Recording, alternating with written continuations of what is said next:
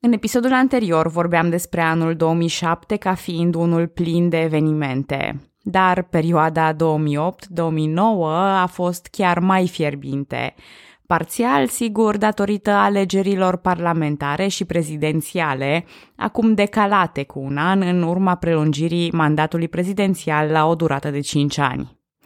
Dar peste toate acestea, România acestor ani se confrunta cu o criză economică și o proporție constantă, dar problematică, a partidelor politice în Parlament. Cireașa de pe tort, ca întotdeauna, este președintele jucător, care revenise la Cotroceni în urma suspendării. Bună, numele meu este Călina și în acest episod din podcastul Istoria României vorbesc despre alegerile parlamentare din 2008 și alegerile prezidențiale din 2009, presărate cu decizii grele, greșeli tactice și tensiuni mari. Să începem însă cu preliminariile. Alegerile locale din 2008 s-au desfășurat pe 1 iunie și în cazul în care a fost nevoie de un al doilea scrutin, acesta a avut loc pe 15 iunie. Alegătorii au putut vota de această dată doar în localitatea de domiciliu, fără secții speciale. O neregulă mare a localelor a fost însă folosirea sistemului uninominal pentru alegerea președintelui Consiliului Județean, deși legea uninominalului a fost promulgată după alegeri. Din categoria scandaluri, candidatul PSD la primăria Comunei Voinești din județul Iași a decedat chiar în dimineața celui de-al doilea tur de scrutin, la care se calificase. Biroul Electoral Central a anunțat că nu poate întrerupe votarea, iar pe parcursul zilei candidatul decedat a obținut 1051 de voturi, în timp ce contracandidatul său de la PNL a obținut doar 1028.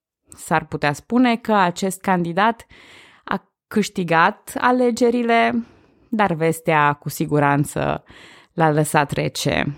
Și eu care credeam că nu mai apuc ocazia să fac această glumă clasică.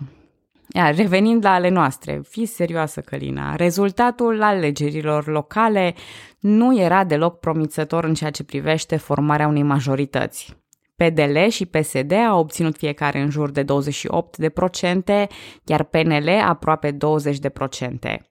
După patru ani de instabilitate politică, dacă această situație avea să se repete la parlamentare, urmau patru ani la fel de dificili. Iar ce să vezi, situația s-a repetat la parlamentare. Alianța PSD plus PC, care au candidat împreună, au obținut 33,1% din voturi, iar PDL 32,4% din voturi. La redistribuire însă, PDL a obținut mai multe mandate. Astfel, numărând în locuri în Parlament și nu în procente, PDL avea doi senatori și un deputat în plus față de PSD. PNL a înregistrat o ușoară scădere față de locale, având 18,6% din voturi. Pe locurile următoare se clasa UDMR cu 6,2%, partide precum Noua Generație sau Partidul Ecologist Român au rămas în afara Parlamentului. Câte un loc în Camera Deputaților a fost alocat minorităților. Rezultatul a fost, după cum spuneam, problematic, deoarece nu asigura acea mult dorită majoritate în Parlament. Traian Băsescu l-a desemnat inițial pe Teodor Stolojan pentru a forma guvernul, dar acesta și-a dat demisia după o singură zi. Unica soluție a fost o înțelegere dintre PSD și PDL, rivali tradiționali, dar care proveneau, de altfel, din același FSN. În scopul formării unei coaliții guvernamentale, cele două partide au semnat Pactul pentru România, iar pentru că PDL avea la mustață mai multe mandate, ei au primit dreptul de a desemna primul ministru. Astfel, Traian Băsescu îl numește premier pe Emil Boc, primarul din Cluj-Napoca și președintele PDL. Situația e desigur inconfortabilă în Cluj-Napoca, unde trebuie organizate alegeri parțiale și ales un nou primar. Într-un rezultat care nu surprinde pe nimeni, primăria Cluj-Napoca a fost câștigată într-un singur tur de Sorin Apostu, un apropiat al lui Emil Boc și tot membru PDL. În 2011, Sorin Apostu a fost arestat, iar ulterior condamnat pentru luare de mită, mascată prin încheierea unor contracte de consultanță cu firma de avocatură a soției primarului, Monica Apostu. Sorin Apostu a fost condamnat și după un scurt interimat al PNL la alegerile din 2012, primăria Cluj-Napoca va fi câștigată tot de Emil Boc, care continuă în funcție și astăzi.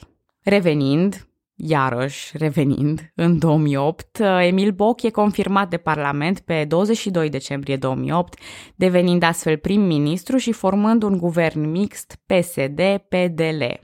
Dar temerile de fragilitate erau îndreptățite, iar decalajul dintre alegerile parlamentare și cele prezidențiale, precum și criza economică, au agravat o situație deja gravă. Criza economică din 2008 a avut mai mulți factori, iar după cum am spus și în episodul anterior, era pur și simplu iminentă.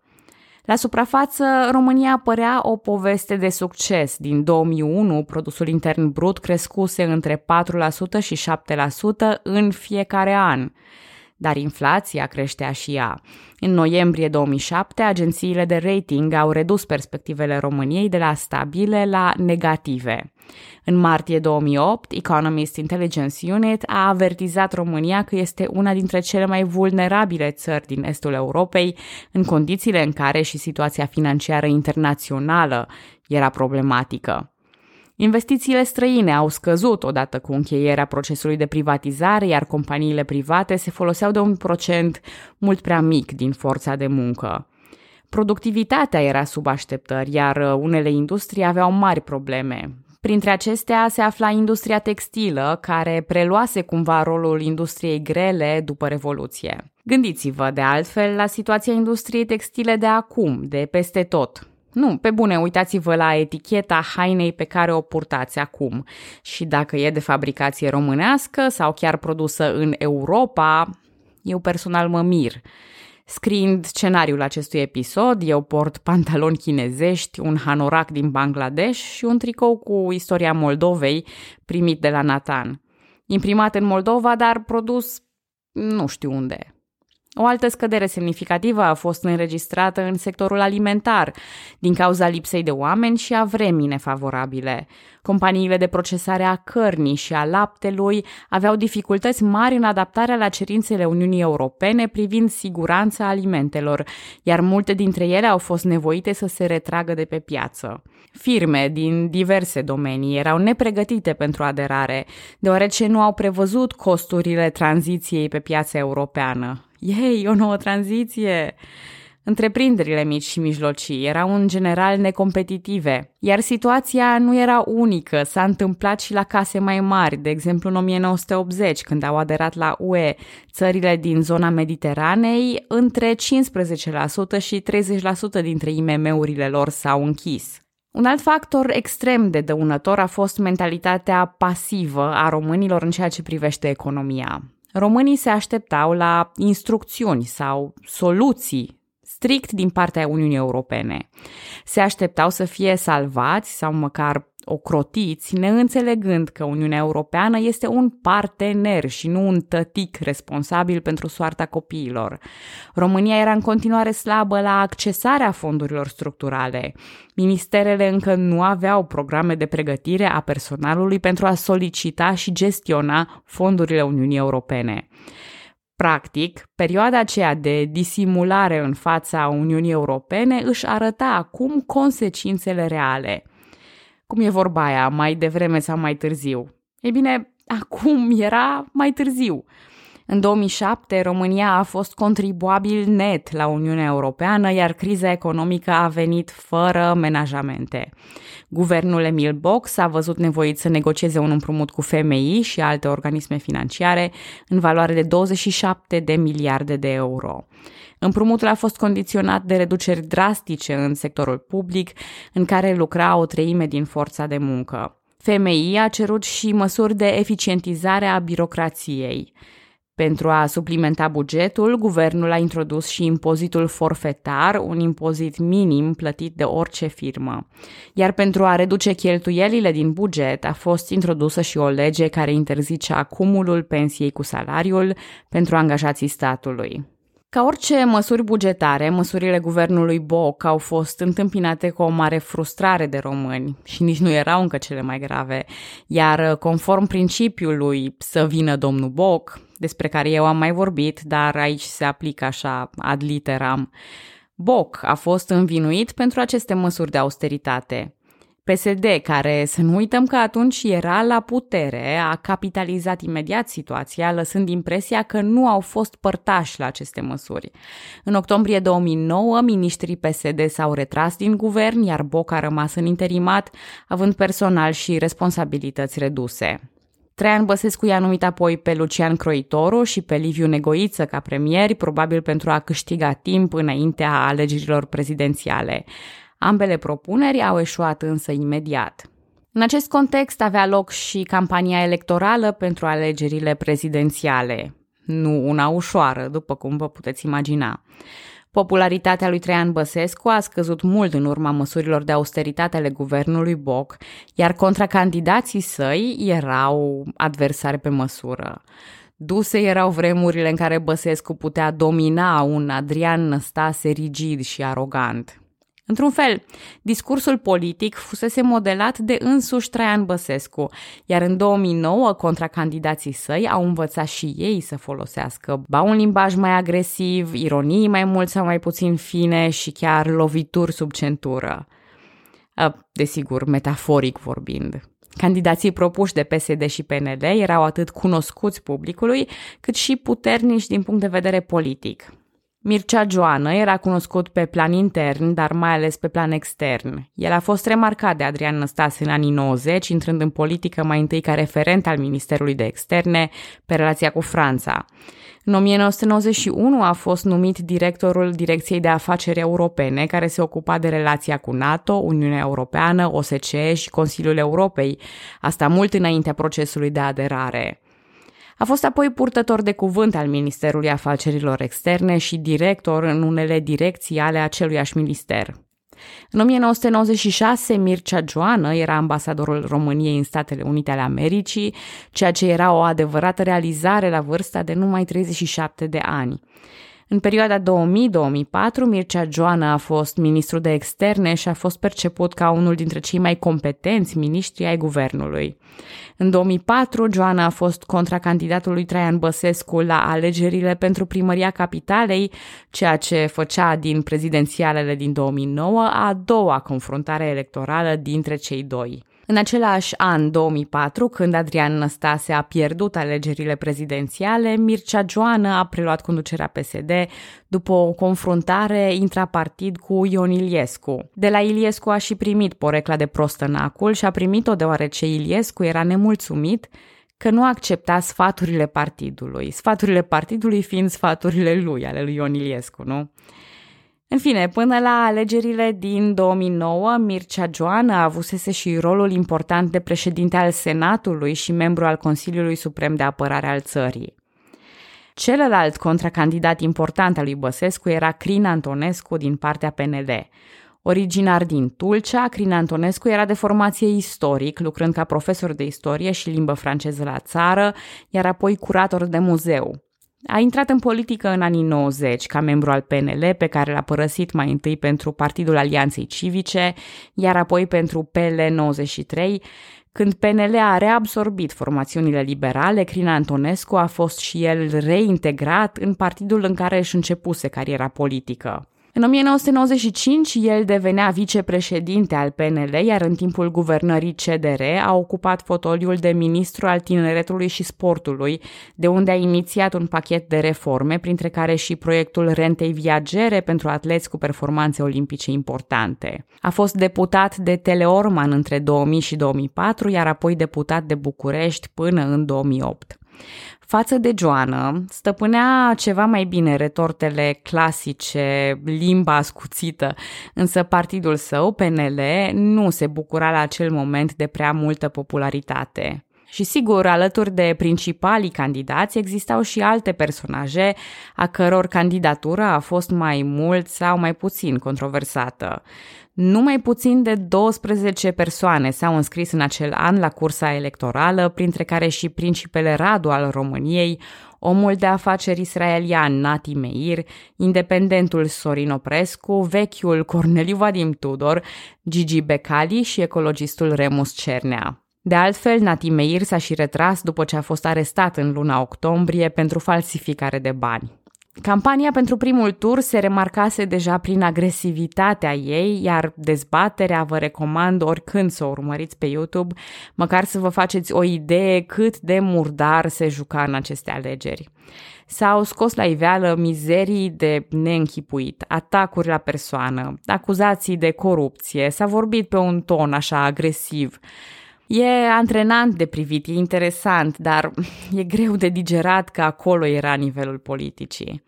Cât despre moderatorul dezbaterii, jurnalistul Robert Turcescu, în 2014 el s-a autodenunțat ca fiind ofițer de informații sub acoperire. La ani de zile distanță de aceste dezbateri prezidențiale au apărut semne de întrebare privind imparțialitatea sa. De asemenea, un aspect important al campaniei a fost utilizarea presei. Antena 3 și Realitatea TV, conduse de Dan Voiculescu și de Sorin Ovidiu Vântu, respectiv, au dus campanii foarte agresive contra lui Băsescu. Alături de aceștia pe care Băsescu îi numea moguli ai presei, era și Dinu Patriciu, numit mogul al petrolului. În fine, turul întâi a reflectat aproape identic rezultatul recentelor parlamentare și locale, mapat pe candidații fiecărui partid. Băsescu a luat 32,44% din voturi, Joană 31,15%, iar Antonescu 20,02%. În al doilea tur, PNL au decis să-și dea sprijinul pentru al doilea clasat. PNL și PSD au semnat un document intitulat pompos Acordul pentru ieșirea României din criză, în fapt un pact antibăsescu. Alianța îl propunea ca premier după alegeri pe Klaus Iohannis, un membru al partidului Forumul Democrat al Germanilor din România, cunoscut pentru performanțele sale ca primar al Sibiului. Sibiul fusese recent capitală culturală europeană, ceea ce a adus vizibilitate orașului și primarului său. Propunerea lui Claus Iohannis ca premier a fost însă generatoare de confuzie într-un climat politic deja instabil. Și poate vă imaginați că țin eu cu Băsescu sau ceva, dar efectiv așa arăta situația. De parcă Iohannis nici nu voia să fie acolo și nici n-a fost întrebat de parcă orice resursă umană trebuie luată și aruncată în luptă cu președintele, indiferent dacă se potrivește situației sau nu. De asemenea, situația mogulilor a luat și amploare. La o emisiune televizată a Realitatea TV, Dinu Patriciu a declarat că îl detestă pe Traian Băsescu din 2004, când acesta ar fi lovit peste față un copil. A doua zi, ziarul Gardianul, finanțat, o nu, surpriză, tot de patronul Realitatea TV, Sorin Ovidiu Vântu, a arătat o înregistrare video din care pare că Băsescu lovește un copil în cadrul unui meeting electoral din 2004. Băsescu a declarat că nu a lovit niciodată un copil și a rostit celebrele cuvinte, citez, să-ți fie rușine, Dinu Patriciu. Efectul oricum a fost invers față de cel scontat. Electoratul a perceput chestiunea înregistrării ca pe o nouă mizerie scoasă împotriva lui Traian Băsescu, un atac al mugulilor disperați să găsească ceva împotriva lui. Eu o spun cu toată tristețea, mie îmi pare sincer rău că în România nu e considerat mare lucru a lovi un copil. Dar puțini alegători au privit lucrurile astfel.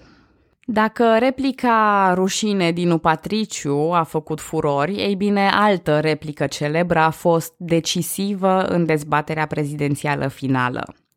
Dar, pentru a explica acest context, trebuie să mă refer la un incident mai vechi, anume prăbușirea fondurilor de investiții FNI și Gelsor din 2001. Miza principală a lui Sorin Ovidiu Vântu era aceea de a scăpa de investigații, iar dacă Joană s-ar fi asociat public cu acest individ, i-ar fi adus un mare prejudiciu de imagine.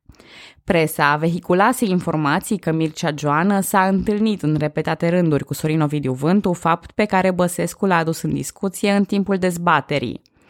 Băsescu i-a cerut lui Joana să-și ceară scuze alegătorilor deoarece în dezbaterea din primul tur a susținut că nu s-a văzut cuvântul. Pus la zid, Joana a spus, citez, Nici mie nu-mi place domnul Vântu. Am încheiat citatul. Dar, cu o noapte înainte dezbaterii finale, presa a surprins imagini cu Mircea Joană în vizită la domiciliul lui Sorin Ovidiu Vântu. Replica lui Traian Băsescu a rămas în istorie. Citez. Nici aseară nu v-a plăcut la întâlnirea cu domnul Vântu? Azi noapte, când a aflat că e arestat domnul Popa Nicolae, cel cu FNI-ul, nu v-a chemat de urgență la el? Am încheiat citatul. În cele din urmă, Joana a admis că a fost sunat de vântul și că a fost acasă la el în acea seară, dar că s-a dus acolo doar să poarte o discuție despre ce reprezintă o relație corectă între doi oameni. Poate pentru mulți dintre voi nu înseamnă mare lucru ce s-a întâmplat aici, dar în esență Joana a confirmat publicului că este la cheremul unor indivizi suspecți la care se prezintă imediat ce este sunat.